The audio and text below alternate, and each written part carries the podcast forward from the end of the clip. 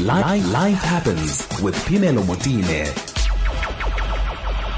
Thank you so much for staying with us. It is Phemelo Motene. I'm coming to you live from Cape Town. We are at the Robben Island Museum. Not quite at the island itself. We were hoping to get to the island. No, but not to be. The weather was not great. The ferry would never have taken us this morning. So we are here at the museum. The museum is sitting at the uh, waterfront. If you come to the waterfront itself, uh, literally just outside the restaurants uh, on what looks like uh, like a pathway outside of the, the waterfront itself mall. You would see uh, you. In, in, fact, you would not probably see it. Someone has to point it to you. We couldn't find it yesterday, but it's right here in front of us.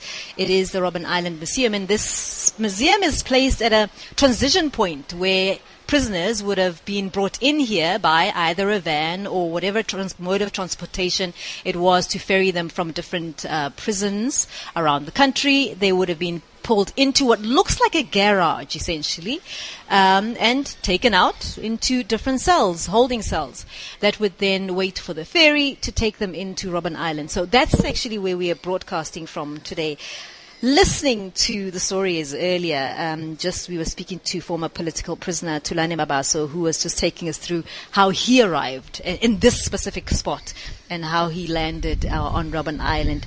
I'm also going to introduce you to a man who ordinarily would have been the guy taking us through. Toyer Smith, he's a tour guide here as well. Thank you so much for having us, Toya. Thank you for having me. Really, really special afternoon here with us. I, I want us to go back to Robben Island's history, beyond and before what we know as the famous years of Robben, Robben Island. This place dates back to what, 1400s? Um, yeah, we, we, we, could take the history back to the 1400s. We could take it back even further. Mm. But um, recorded history talks about the arrival of the Dutch East Indian Company, yes. um, Jan van Riebeeck, um, exploring the island, using it as a place to, let the goats and the sheep graze and fatten up for the passing ships.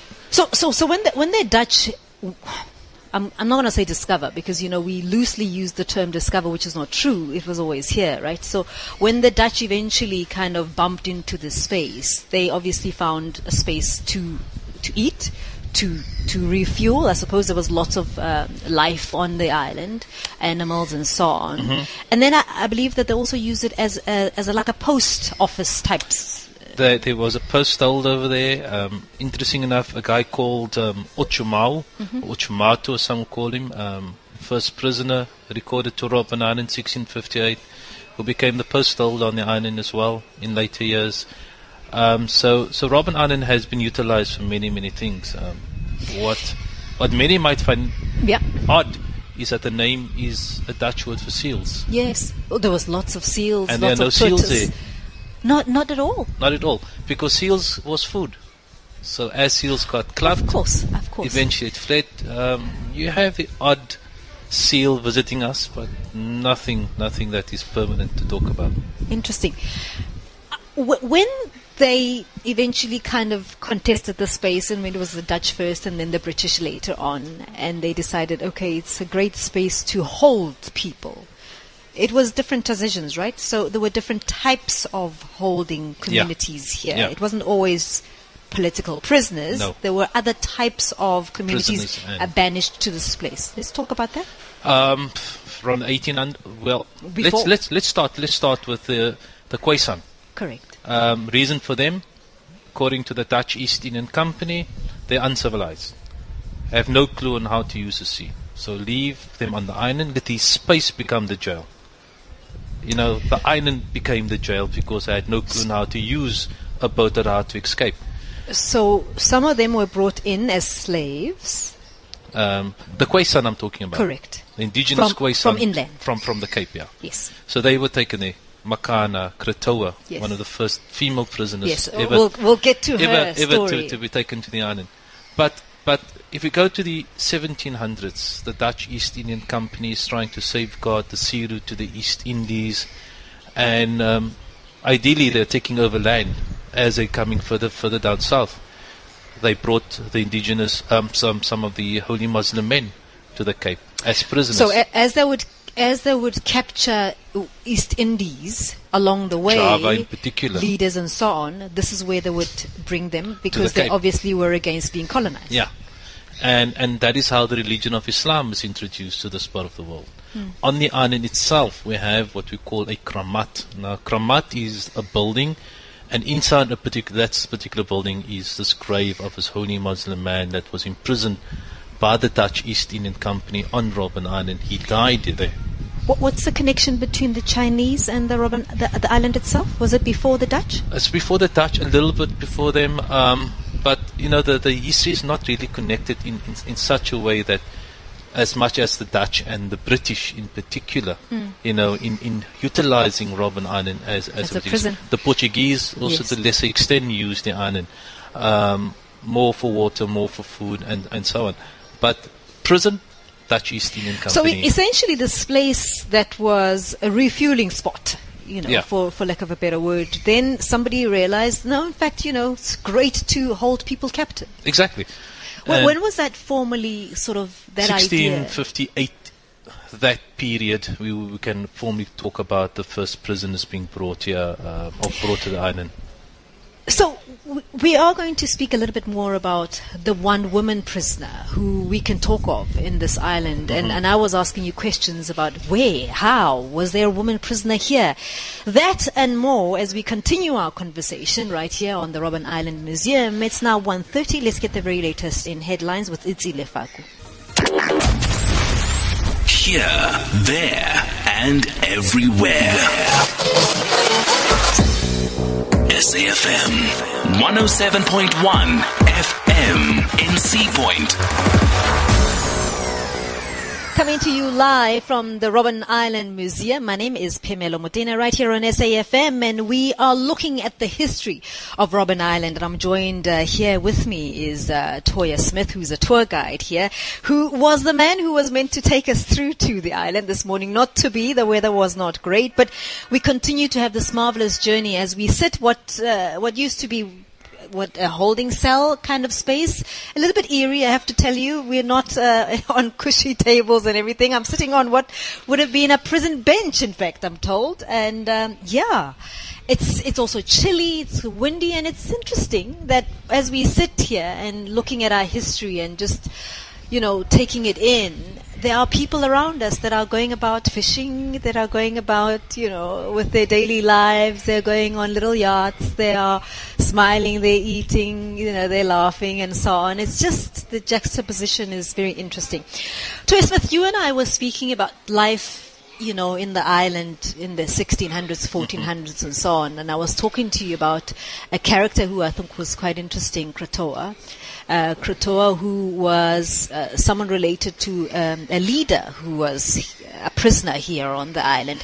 But her history is very, very interesting in the sense that when she arrived on the island the first time, she had been, what, a new bride, married to a white man. Peter van Meerhof. Yes, and she came here really to settle on the island as somebody who was going to have a good life. The husband was brought here as one or other general or something Yeah, like that. look, he, um, Peter van Meerhof was, was supposed to be the, sort of the post holder to Robben Island. Um, he was also um, a hierarchy within the Dutch East Indian Company. Um, Krotoa uh, was a niece of a famous guy. Um, in the old history books, we talk about a guy called Harry die Strandloper, Harry die Hottentot, Harry the Sandman.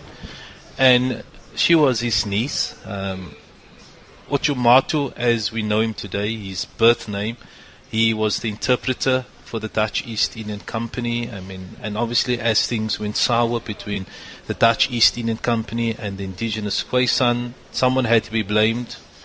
And de Strandloper, or Autshumato, was the one who took the fall. He's banished to Robben Island. So, so that is interesting because you know, depending on which which side of the fence you sit, others would say, as as Krotoa was a very contested figure herself. Mm-hmm. You know, she also was a diplomat of sorts. Let's call it a diplomat Exactly. for the for the purpose of this conversation, and was a conduit between the the, the Dutch and the Khoisan themselves. And and often people would say, well, in fact, you know, her uncle was banished to Robben Island because of her. could say that. Uh, Others could say, yeah, I mean, it depends on which side of the fence you're disagree with that. Correct? But yeah, but she she falls in love. She gets married to this guy van. They're The the island. first interracial marriage documented in the church. Yeah, so and then um, to cut a long story short, uh, he goes on exhibition. He dies, and um, she becomes an alcoholic. So, so, so when she first arrived on the island, it was pleasant. It was pleasant. Uh, they had a home, They had a ho- they had a home. Well, they lived on the island. They had livestock on Two the island. kids. They, exactly. picket fence type thing. Uh, and then um, he goes on an exhibition. He dies. Um, she can't live with his death. She becomes, as I said, an alcoholic. And now this is embarrassment. she had left the island already at the time, correct? She left the island. Yep. So she becomes an embarrassment for the Dutch East Indian Company. And um, She gets drunk. she gets drunk. She get, and because of this, she's banished to Robben Island. And then she becomes the As a first, prisoner. the first female prisoner on Robben Island. What were the charges, do we know? Alcoholic.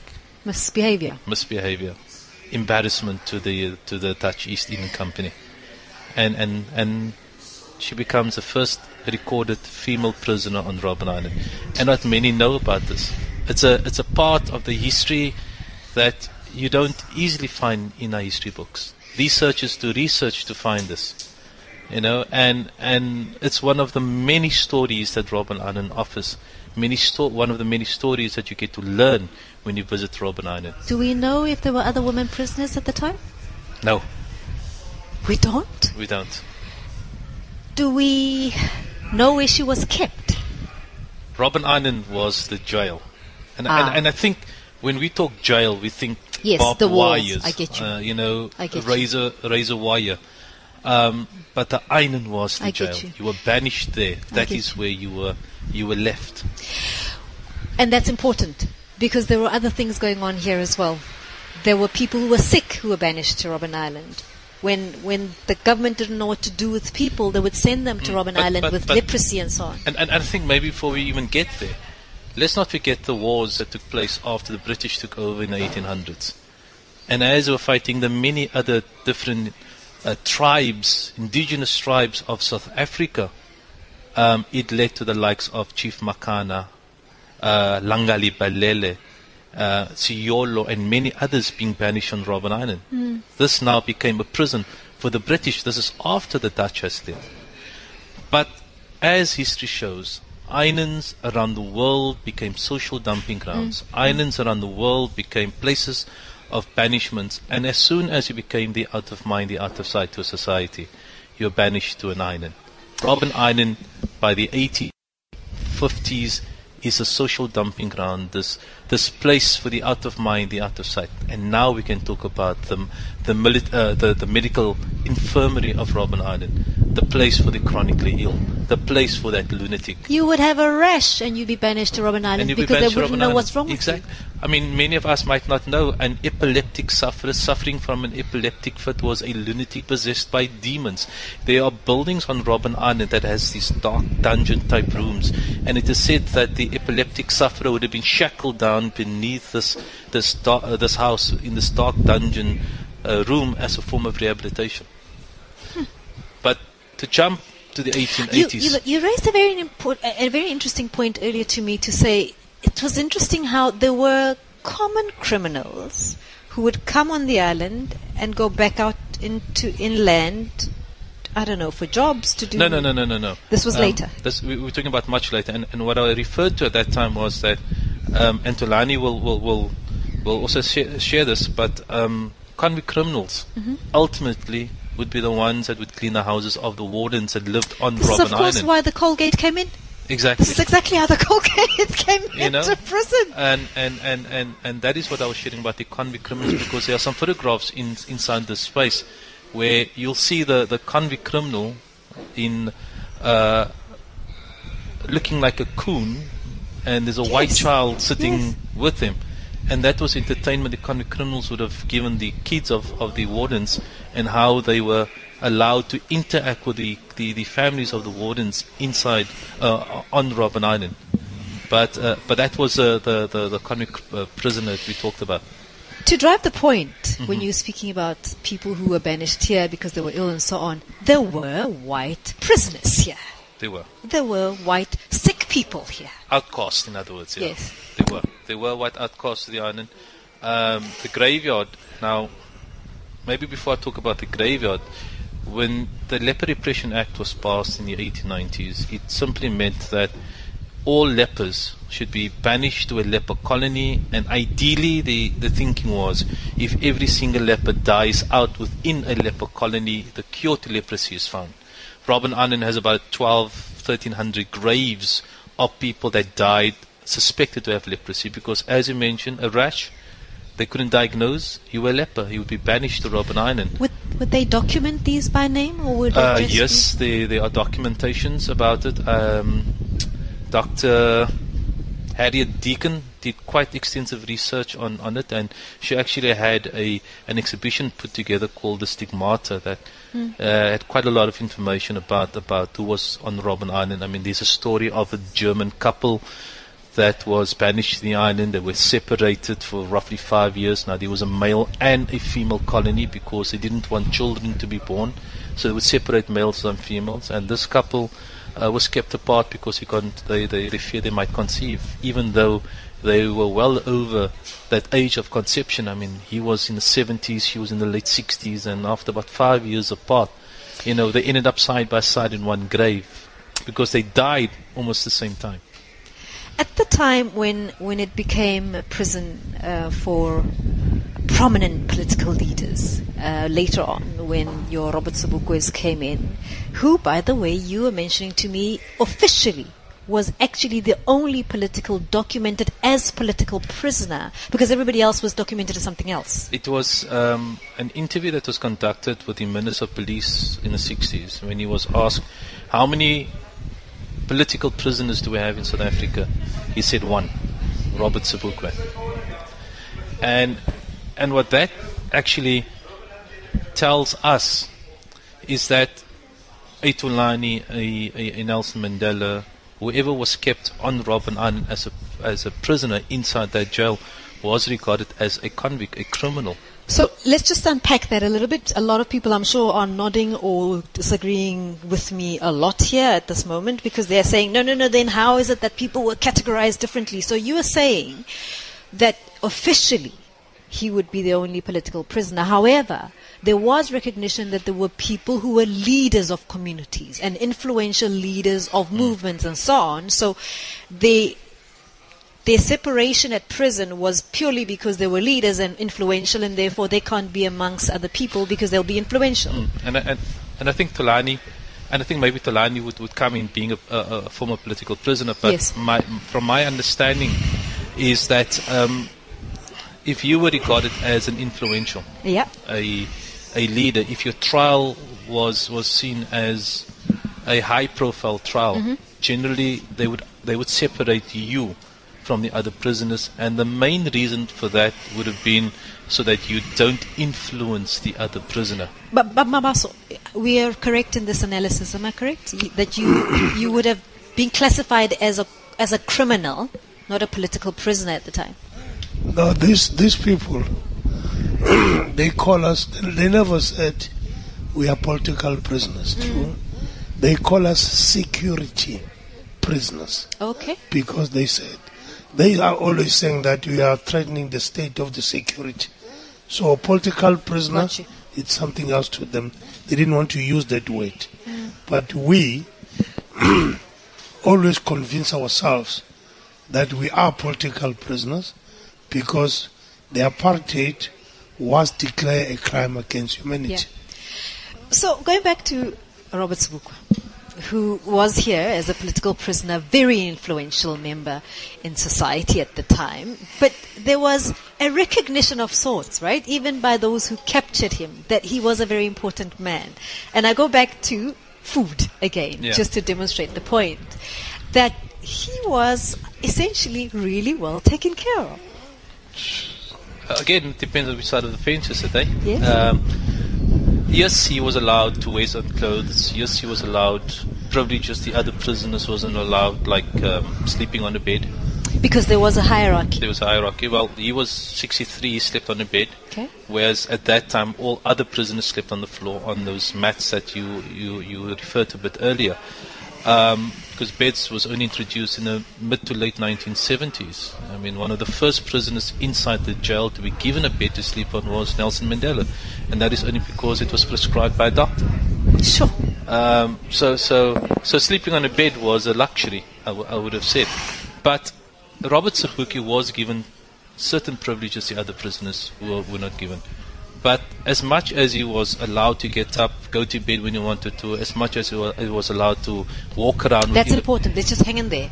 Get up and go to bed when you wanted. That's important because prisoners in Robben Island, the minute they got up, there was that wake up call. You have to roll up your mat and put Yeah. it aside. You could not be seen to be relaxing Exactly. or laying down or using your mat. Exactly. So that is a privilege It was, of some it was a routine that prisoners had to follow. It was a wake up time. It was a, uh, it's a breakfast time. It was, if it wasn't hard labor, it was an exercise time. It was a lock up time. So it was routine. Whereas he didn't have that routine. He Mm. could, he could walk around in a in a space that he was confined to. Um, books, newspapers of his choice that he could he could he could get access to whereas other prisoners wasn't privileged to that. They, their letters were censored, their visits were censored, their their uh, uh, books were censored, the, whatever uh, information that they needed was censored. Whereas Robert Sobukwe didn't have that. But as much as they had that, no one was allowed to talk to him, and he was allowed to talk. To no. Isolated. It was total isolation. You know, um, former President Nelson Mandela spoke of one of the regrets he has when he left here was never having gone back to say thank you to the people that worked in the prison, not fellow prisoners, the people that worked in the prisoners, in the prison. And I'm reminded of that just from what you've just said, Yeah. because um, he had Robert Sobukwe had a really special relationship with people that looked after him, right? To a point. I mean, I I started They would working. share food. Yeah, I, I started. I started working here in 1997. So we would have started um, our journey from this particular building over to the island. That was before the Nelson Mandela Gateway was built, and at that time we interacted with quite a lot of former prison wardens. Um, some was working with Robben Island, some was in that transition of the museum from prison to museum, and quite a few of them were skippers. One of them was a guy called Jan Wilmant, or better known as Oogis Wilmant. And Oogis Wilmant was still one of these very young prison guards that was um, on Robben Island, and his duty was to guard Robert Sobukwe. And he mentioned on a few occasions how, on the odd occasion, he would find a plate of food left by Robert Sobukwe for him. Um, and, and the story is that the senior wardens had a particular diet compared to the other wardens. So the food that Robert Sobukwe ate was superior to the food that the normal warden ate. He actually got his food from the senior officer's kitchen. Hmm. So he ate literally the same food the senior officers ate. And Robert Sobukwe at times would have left a, a snack or two for this, this guy to eat. I suppose, you know, one cannot imagine. I, we hear a lot about, for instance, the likes of uh, Nelson Mandela saying that there were moments which were joyful, and I, I cannot, I just cannot imagine what that would be like. And and when you say this kind of thing, it just kind of allows you perspective of even at that moment, you know, humanity shone through. Those who were the captors, in a sense, recognized the importance of those they were obviously, um, you know, watching over, and and how those human relations doesn't matter what systems you have in place. You know, natural humanity of people engaging, of people relating, will always prevail. Which I think that story for me highlights so beautifully. Um, and, and the line again can, can come in, but Neville Alexander, I think, said something very interesting. Um, and I, and I, I'm not going to get the quote 100%, but he said something to the fact that it was in prison where they, as prisoners, matured. It was with this maturity they could understand why the warden acted in the way they did. It was with this maturity they could explain to the warden why they acted in the way they did. Um, and it was this maturity that today, in many ways, they can talk about, you know, that forgiving and forgetting sort of sort of process. Um, and, and, and reading that and listening to what the others have shared, I mean, we were privileged enough over the years to have met some amazing guys. The the um, Mandelas has been to the island, the Kathradas has been to the island sharing their stories, the Herman Toivos working with the Thulani and, and many others. You get a sense that, you know, when they share these things, the prisoners realize the, the plight the wardens was in to a point that they realized that the warden was also a prisoner within that prison. Hmm. The context was obviously different. And that is why they can have that relationship, that rapport. I mean, for me, starting in 1997, to see these guys working side by side, living on Robben Island in the town as neighbors, I saw the enemy of the past living as neighbors. Hmm. But then I also saw their kids playing together on Robben Island, attending the school on Robben Island. I mean, when we talked about reconciliation, it was exhibited driving past the little Robben Island school. Coming up on the show, why a former political prisoner decided to make Robben Island his home to this day. That and more.